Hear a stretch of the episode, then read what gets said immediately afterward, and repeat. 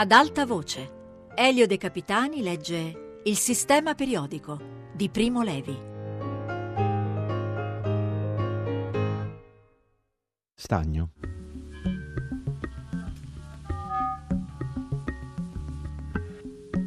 Mala cosa nascer povero, andavo rimuginando, mentre reggevo sulla fiamma di un becco a gas un lingotto di stagno degli stretti. Piano piano lo stagno fondeva e le gocce piombavano stridendo nell'acqua d'una bacinella. Sul fondo di questa si andava formando un intrico metallico affascinante, dalle forme sempre nuove. Ci sono metalli amici e metalli nemici lo stagno era un amico. Non solo perché da qualche mese Emilio ed io ne vivevamo, trasformandolo in cloruro stannoso da vendere ai fabbricanti di specchi, ma anche per altre ragioni più riposte. Perché si sposa al ferro, trasformandolo nella mite latta e privandolo pertanto della sua qualità sanguinaria di nocens ferrum, perché lo commerciavano i fenici e perché tuttora lo si estrae, raffina ed imbarca in paesi favolosi e lontani, gli stretti appunto, come chi dicesse la dormiente sonda, le isole felici e gli arcipelaghi, perché si allega col rame per dare il bronzo, materia rispettabile per eccellenza, notoriamente perenne e well established, perché fonde basso, come quasi composti organici, cioè quasi come noi, ed infine per le due sue proprietà uniche, dai nomi pittoreschi e poco credibili, mai viste né udite, che io sappia, da occhio o d'orecchio umano, tuttavia fedelmente tramandate di generazione in generazione da tutti i testi scolastici, la peste e il pianto dello stagno. Bisognava granulare lo stagno affinché fosse più facile attaccarlo poi con acido cloridrico. Ti sta bene dunque, Stavi sotto le ali di quella fabbrica in riva al lago, un uccello rapace, ma di ali larghe e robuste. Hai voluto uscire di tutela, volare con le tue? Ti sta bene. Vola adesso. Volevi essere libero e sei libero. Volevi fare il chimico e fai il chimico. Orsù, grufola tra veleni, rossetti e sterco pollino, granula lo stagno, versa acido cloridrico, concentra, travasa e cristallizza, se non vuoi patire la fame. E la fame la conosci compera stagno e vendi cloruro stannoso. Il laboratorio Emilio lo aveva ricavato entro l'alloggio dei suoi genitori, gente pia, sconsigliata e longanime. Certo, cedendogli in uso la loro camera da letto non avevano previsto tutte le conseguenze, ma indietro non si torna. Adesso L'anticamera era un deposito di damigiane d'acido cloridrico concentrato. Il fornello di cucina, fuori dalle ore dei pasti, serviva a concentrare il cloruro stannoso in Becquerel da 6 litri e l'intero alloggio era invaso dai nostri fumi. Il padre d'Emilio era un vecchio maestoso e benigno, dai baffoni bianchi e dalla voce tonante. Aveva fatto in vita sua molti mestieri, tutti avventurosi o perlomeno strambi, e da settant'anni conservava una preoccupante avidità di esperimenti. A quell'epoca deteneva il monopolio del sangue di tutti i bovini uccisi al vecchio macello comunale di Corso Inghilterra.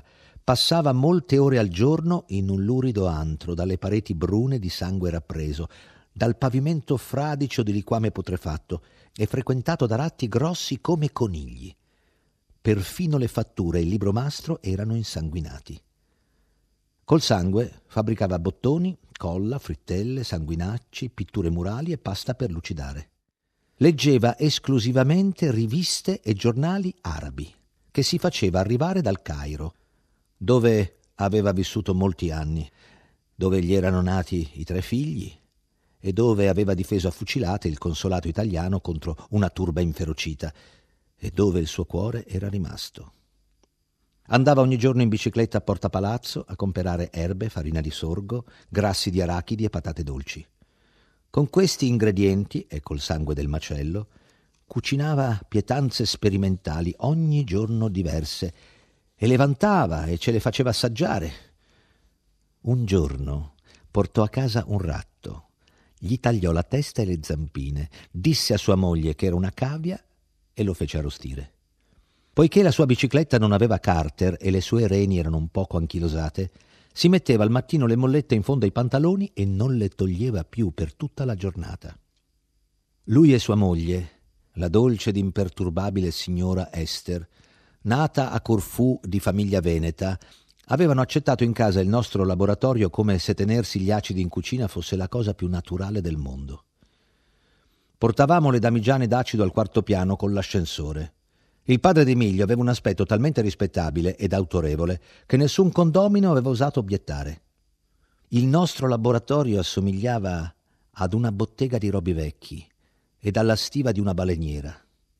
A parte le sue propaggini che appunto invadevano la cucina, l'anticamera e perfino il bagno, era costituito da una sola camera e dal balcone. Sul balcone stavano sparpagliati i pezzi di una moto DKV che Emilio aveva acquistato smontata e che, diceva, un giorno o l'altro avrebbe rimessa insieme. Il serbatoio scarlatto stava a cavallo della ringhiera e il motore, dentro una moscaiola, arrugginiva corroso dalle nostre esalazioni.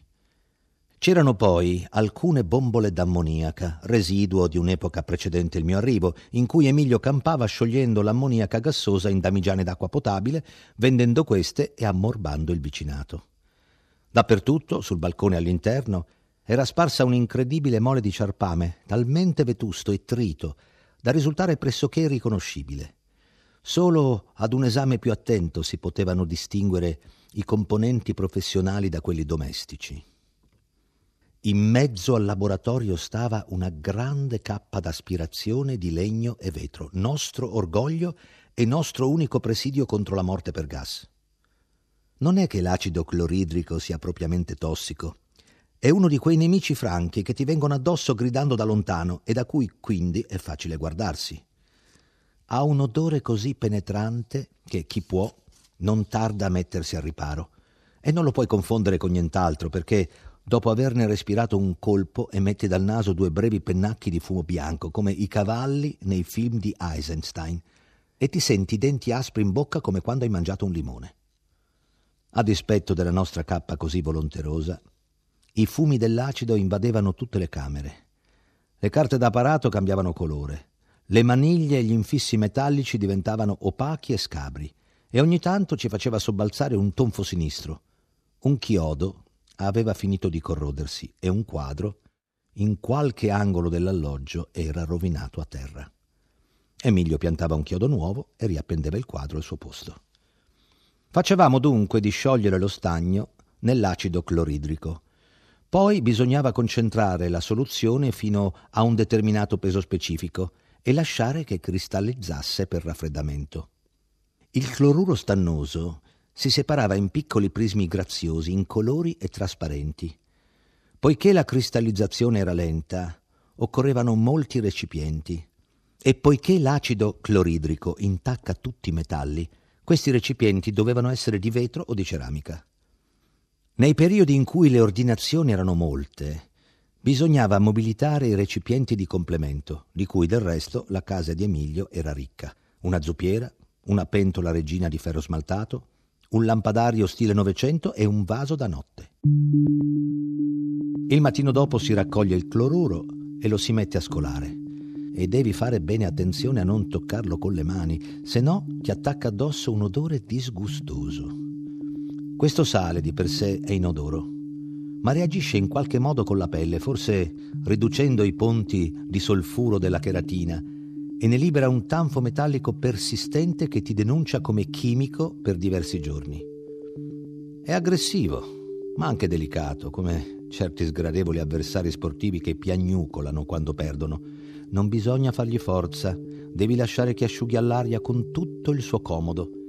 Se cerchi di scaldarlo anche nel modo più blando, per esempio con un asciugacapelli o sopra il termosifone, perde la sua acqua di cristallizzazione, diventa opaco e i clienti sciocchi non lo vogliono più.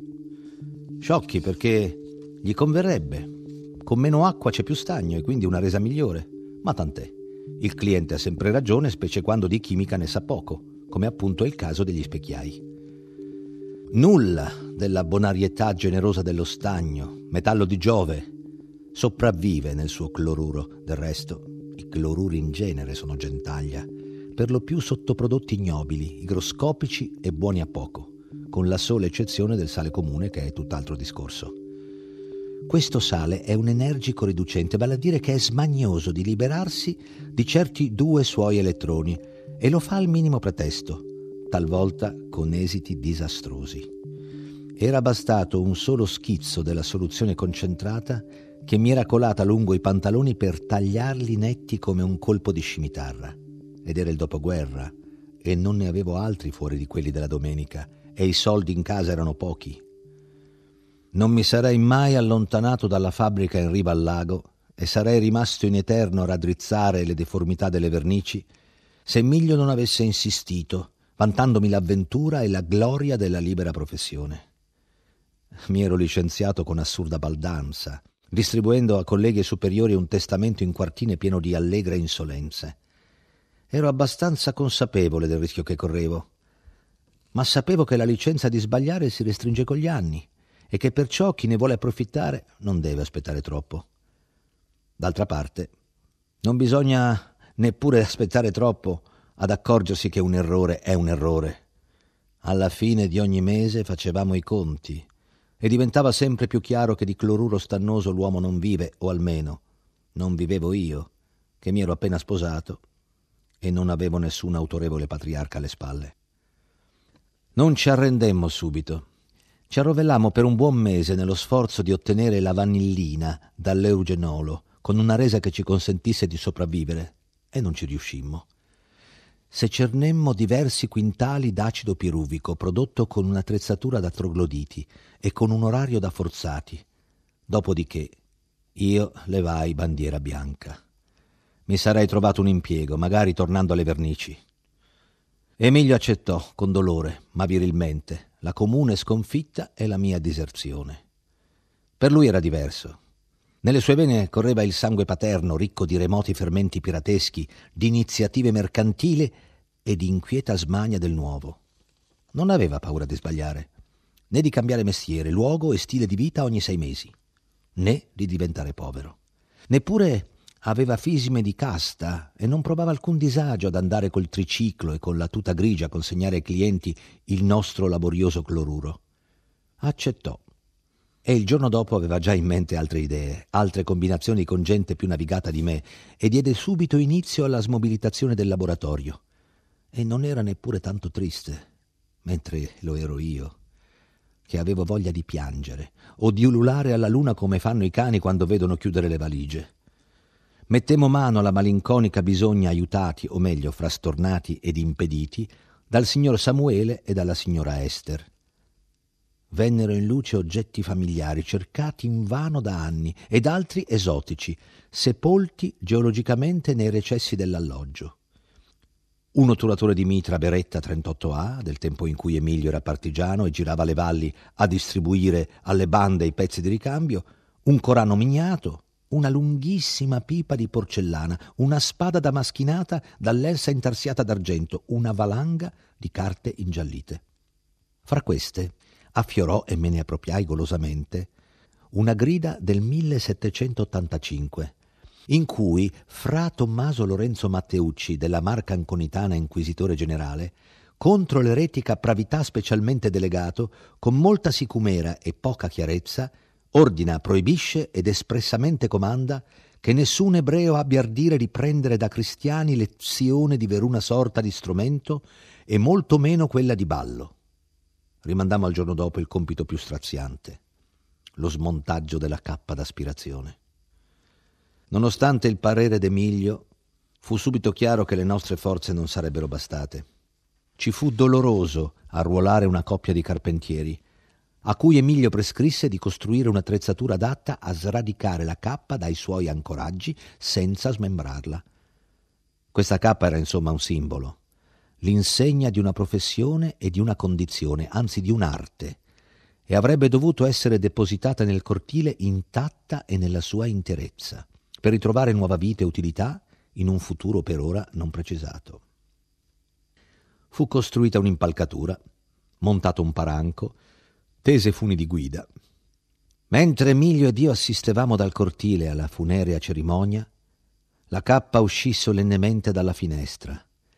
Si librò ponderosa, si stagliò contro il cielo grigio di via Massena, venne abilmente agganciata alla catena del paranco e la catena gemette e si spezzò. La cappa piombò per quattro piani ai nostri piedi e si ridusse in schegge di legno e vetro. Odorava ancora di eugenolo ed acido piruvico e con lei si ridusse in schegge ogni nostra volontà ed ardimento di intraprendere. Nei brevi istanti del volo l'istinto di conservazione ci fece fare un balzo indietro. Emilio disse, credevo che facesse più rumore.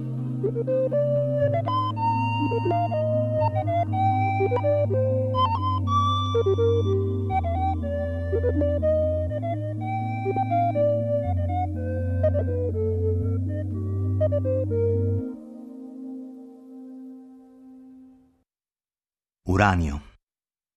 A fare il SAC, servizio assistenza clienti, non si può mandare il primo venuto.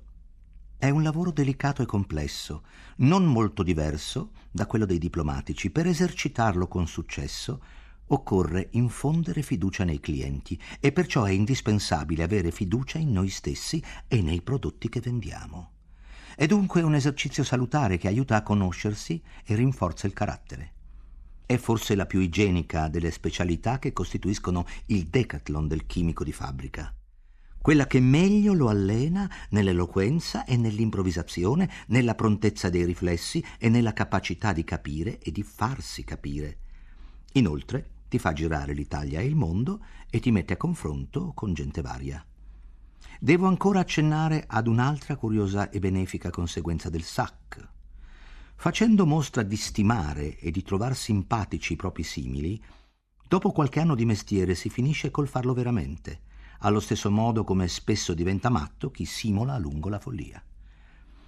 Nella maggior parte dei casi, al primo contatto occorre acquistare o conquistare un rango superiore a quello del tuo interlocutore, ma conquistarlo in sordina, con le buone, senza spaventarlo né surclassarlo. Ti deve sentire superiore, ma di poco, raggiungibile, comprensibile. Guai, ad esempio, a fare discorsi di chimica con un non chimico. Questo è l'ABC del mestiere. Ma è molto più grave il pericolo opposto, che sia il cliente a surclassare te. Cosa che può avvenire benissimo perché lui gioca in casa, ossia è lui che impiega praticamente i prodotti che tu gli vendi e perciò ne conosce le virtù e i difetti come una moglie conosce quelli del marito, mentre di solito tu ne hai soltanto una conoscenza indolore e disinteressata, spesso ottimistica, acquistata in laboratorio o nel corso di preparazione. La costellazione più favorevole è quella in cui tu ti puoi presentare come un benefattore, in qualsiasi modo, convincendolo che il tuo prodotto soddisfa un suo vecchio bisogno o desiderio, magari inavvertito, che fatti tutti i conti alla fine dell'anno esso gli viene a costare meno che quello della concorrenza, il quale inoltre, come è noto, va bene sulle prime, ma insomma non mi faccia parlare troppo. Puoi però beneficiarlo anche in maniere diverse e qui si rivela la fantasia del candidato al SAC, risolvendogli un problema tecnico che c'entra la lontana o magari niente, fornendogli un indirizzo, invitandolo a pranzo in un locale caratteristico, facendogli visitare la tua città ed aiutandolo, consigliandolo nell'acquisto dei souvenir per sua moglie o per la sua ragazza, trovandogli all'ultimo momento un biglietto per il derby allo stadio. Eh sì, si fa anche questo. Il mio collega di Bologna Possiede una raccolta continuamente aggiornata di storielle grasse e le ripassa diligentemente insieme con i bollettini tecnici prima di intraprendere il suo giro di visite in città e in provincia. Siccome è di memoria corta, tiene nota di quelle che ha raccontate ad ogni singolo cliente perché somministrare due volte la stessa storiella alla stessa persona sarebbe un fallo grave. Tutte queste cose si imparano con l'esperienza ma ci sono dei tecnici commerciali che sembrano tali dalla nascita, nati SAC come Minerva. Questo non è il mio caso e ne sono tristemente consapevole. Quando mi capita di esercitare il SAC in sede o in trasferta, lo faccio malvolentieri, con esitazione, compunzione e scarso calore umano, peggio. Tendo ad essere brusco ed impaziente coi clienti che sono impazienti e bruschi e ad essere mite ed arrendevoli con i fornitori che, essendo a loro volta dei SAC, si mostrano appunto arrendevoli e miti. Insomma, non sono un buon sac e temo che ormai sia troppo tardi per diventarlo. Tabasso mi aveva detto: Vai alla. Eh, e chiedi di Bonino, che è il caporeparto. È un bravo uomo, conosce già i nostri prodotti, tutto è sempre andato bene, non è un'aquila, non lo visitiamo da tre mesi. Vedrai che non avrai difficoltà tecniche, se poi parla di prezzi tieniti sulle generali, di che riferirai e che non è affar tuo. Mi fece annunciare, mi diedero il modulo da riempire, mi consegnarono il cartellino da appendere all'occhiello che ti caratterizza come straniero e ti immunizza contro le reazioni di rigetto dei guardioni. Mi fecero accomodare in una sala d'aspetto. Dopo non più di cinque minuti apparve Bonino e mi condusse nel suo ufficio. Questo è un ottimo sintomo. E non va sempre così. C'è gente che freddamente fa aspettare i SAC 30 o 40 minuti, anche se esiste un appuntamento, allo scopo deliberato di metterli sotto e di imporre il loro rango. È lo stesso scopo a cui mirano con tecniche più ingegnose e più oscene i babbuini nella gran fossa dello zoo. Ma l'analogia è più generale. Tutte le strategie tattiche del servizio assistenza clienti, ovvero SAC, si possono descrivere in termini di corteggiamento sessuale. In entrambi i casi si ha un rapporto fra due. Sarebbero impensabili un corteggiamento o una contrattazione a tre. In entrambi i casi si nota all'inizio una sorta di danza o apertura ritualizzata in cui il compratore accetta il venditore solo se questi si attiene rigidamente al cerimoniale tradizionale. Se questo avviene, il compratore si unisce alla danza e se il gradimento è reciproco si giunge all'accoppiamento, e cioè all'acquisto, con visibile soddisfazione dei due partner. I casi di violenza unilaterale sono rari. Non a caso vengono spesso descritti con termini mutuati dalla sfera sessuale. Bonino era un ometto rotondo, sciatto, vagamente canino, dalla barba mal rasata e dal sorriso sdentato. Mi presentai e iniziai la danza propiziatoria, ma lui mi disse subito: Ah sì, lei è quello che ha scritto un libro? Devo confessare la mia debolezza. Questa apertura irregolare non mi dispiace. Quantunque sia poco utile per la società che rappresento, infatti, a questo punto il discorso tende a degenerare o perlomeno a perdersi in considerazioni anomale che distraggono dallo scopo della visita e fanno perdere tempo professionale. Ha proprio un bel romanzo, continuò Bonino. L'ho letto durante le ferie e l'ho fatto anche leggere a mia moglie. I ragazzi no, perché magari potrebbero impressionarsi. Queste opinioni normalmente mi irritano ma quando si è in veste di sac non bisogna essere troppo sofistici. Ringraziai urbanamente e cercai di ricondurre il discorso sul binario dovuto, e cioè sulle nostre vernici. Bonino oppose resistenza.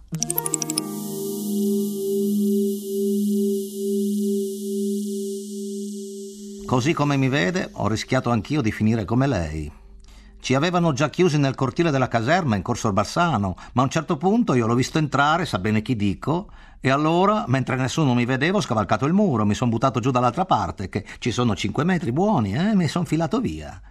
Poi sono andato in Valsusa, coi badogliani. Non mi era ancora mai successo di sentire un badogliano chiamare badogliani badogliani mi chiusi in difesa ed anzi sorpresi me stesso a prendere fiato profondamente, come fa chi si prepara ad una lunga immersione. Era chiaro che il racconto di Bonino non sarebbe stato tanto breve, ma pazienza. Ripensai a quanti lunghi racconti avevo inflitto io al mio prossimo, a chi voleva e a chi non voleva ascoltare. Ricordai che sta scritto Deuteronomio 10.19 Amerai lo straniero, poiché anche voi siete stati stranieri nel paese d'Egitto, e mi disposi comodo sulla sedia. Bonino non era un buon narratore. Divagava, si ripeteva, faceva digressioni e digressioni delle digressioni. Aveva poi il curioso vizio di omettere il soggetto di alcune proposizioni, sostituendolo col pronome personale, il che rendeva ancora più nebuloso il suo discorso. Mentre parlava, io esaminavo distrattamente il locale dove mi aveva ricevuto, evidentemente il suo ufficio da molti anni, perché appariva trasandato e scomposto come la sua stessa persona. I vetri della finestra erano offensivamente sporchi, le pareti affumicate, e nell'aria ristagnava un odore tetro di tabacco stantio. Nelle pareti erano confitti chiodi rugginosi, Alcuni apparentemente inutili, altri reggevano fogli ingialliti. Uno di questi, leggibile dal mio posto di osservazione, incominciava così. Oggetto, due punti, stracci, con sempre maggiore frequenza, altrove si distinguevano lamette di rasoio usate, schedine del totocalcio, moduli della mutua, cartoline illustrate. Allora lui mi ha detto che io gli andassi dietro, anzi davanti. Era lui che mi stava dietro, con la pistola puntata. Poi è arrivato un altro, il compare, che stava dietro l'angolo e lo aspettava. E fra tutti e due mi hanno portato in via Asti, sa bene, dove c'è l'Aloisio Smith. Mi chiamava su ogni tanto e mi diceva parla, parla, che tanto i tuoi compagni hanno già parlato, è inutile che fai l'eroe. Sulla scrivania di Bonino c'era un'orribile riproduzione in lega leggera della torre di Pisa. C'era anche un portacenere ricavato da una conchiglia, pieno di mozziconi e di nocciole di ciliegia, e un portapenne d'alabastro a forma di Vesuvio. Era una scrivania miserevole, non più di 0,6 metri quadrati, ad una stima generosa. Non c'è sac esperimentato che non conosca questa triste scienza delle scrivanie, magari non a livello consapevole, ma in forma di riflesso condizionato. Una scrivania scarsa denunzia inesorabilmente un occupante da poco. Quanto poi a quell'impiegato che entro otto o dieci giorni dall'assunzione non si è saputo conquistare una scrivania, ebbene, è un uomo perduto non può contare su più di qualche settimana di sopravvivenza, come un paguro senza guscio. Per contro ho conosciuto persone che al termine della loro carriera disponevano di una superficie di 7 o 8 metri quadrati, lucidati a poliestere, palesemente esuberante ma idonea ad esprimere in codice la misura del loro potere. Quali oggetti riposino sulla scrivania non è determinante ai fini quantitativi. C'è chi esprime la propria autorità mantenendo in superficie il massimo disordine, il massimo accumulo di cancelleria. C'è invece chi, più sottilmente, impone il suo rango attraverso il vuoto e la pulizia meticolosa. Così si racconta facesse Mussolini a Palazzo Venezia. Ma fra tutti non si erano accorti che dentro la cintura la pistola ce l'avevo anch'io. Quando hanno cominciato a farmi la tortura, l'ho tirata fuori, li ho messi tutti con la faccia contro il muro e me ne sono venuto via. Ma lui lui chi? Ero perplesso. Il racconto si andava ingarbugliando sempre di più, l'orologio camminava. Ed è pur vero che il cliente ha sempre ragione, ma c'è un limite anche al vendere la propria anima e dalla fedeltà alla consegna aziendale. Oltre a questo limite ci si rende ridicoli. Più lontano che potevo, mezz'ora ed ero già dalle parti di Rivoli. Camminavo lungo la strada ed ecco che vedo atterrare nei campi lì vicino un aereo tedesco una cicogna, di quelli che atterrano in 50 metri. Scendono due, molto gentili, e mi chiedono per favore da che parte si passa per andare in Svizzera.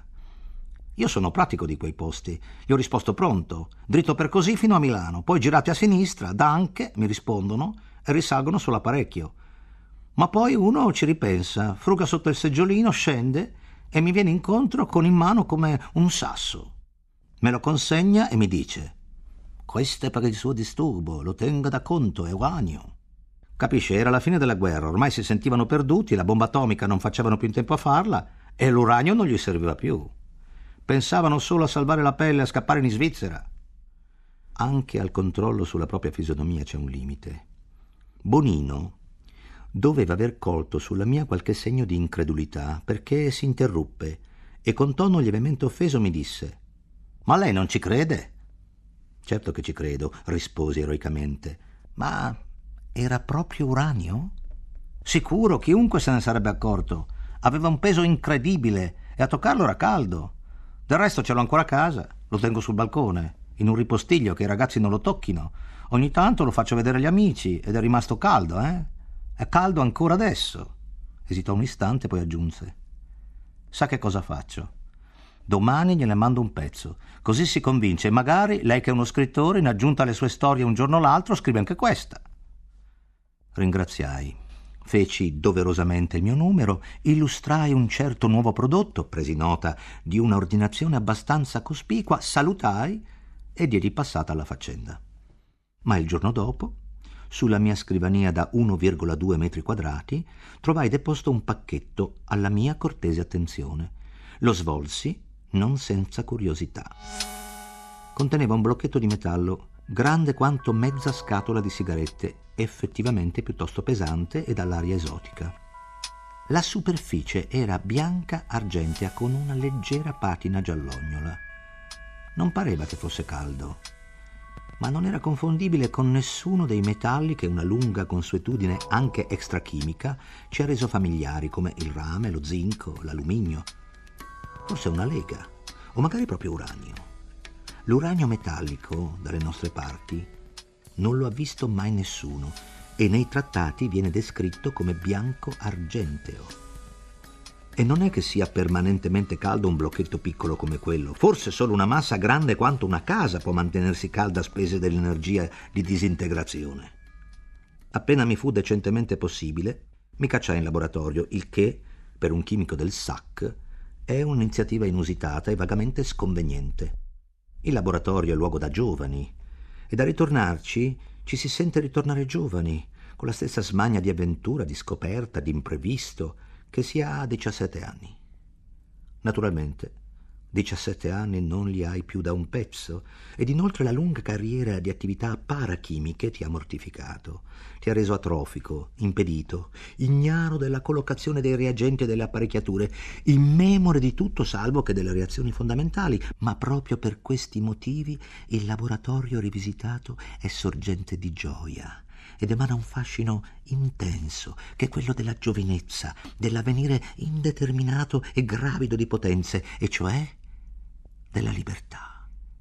Ma gli anni di non uso non ti hanno fatto dimenticare alcuni tic professionali, alcuni comportamenti stereotipi che ti fanno riconoscere come chimico in qualsiasi circostanza. Tentare la materia incognita con l'unghia, col temperino, annusarla, sentire con le labbra se è fredda o calda, provare se incide o no il vetro della finestra, osservarla in luce riflessa, soppesarla nel cavo della mano. Valutare senza bilancia il peso specifico di un materiale non è poi così facile, ma l'uranio via. Ha peso specifico 19, molto più del piombo, il doppio del rame. Il dono fatto a Bonino dagli aeronauti e astronauti nazisti non poteva essere uranio.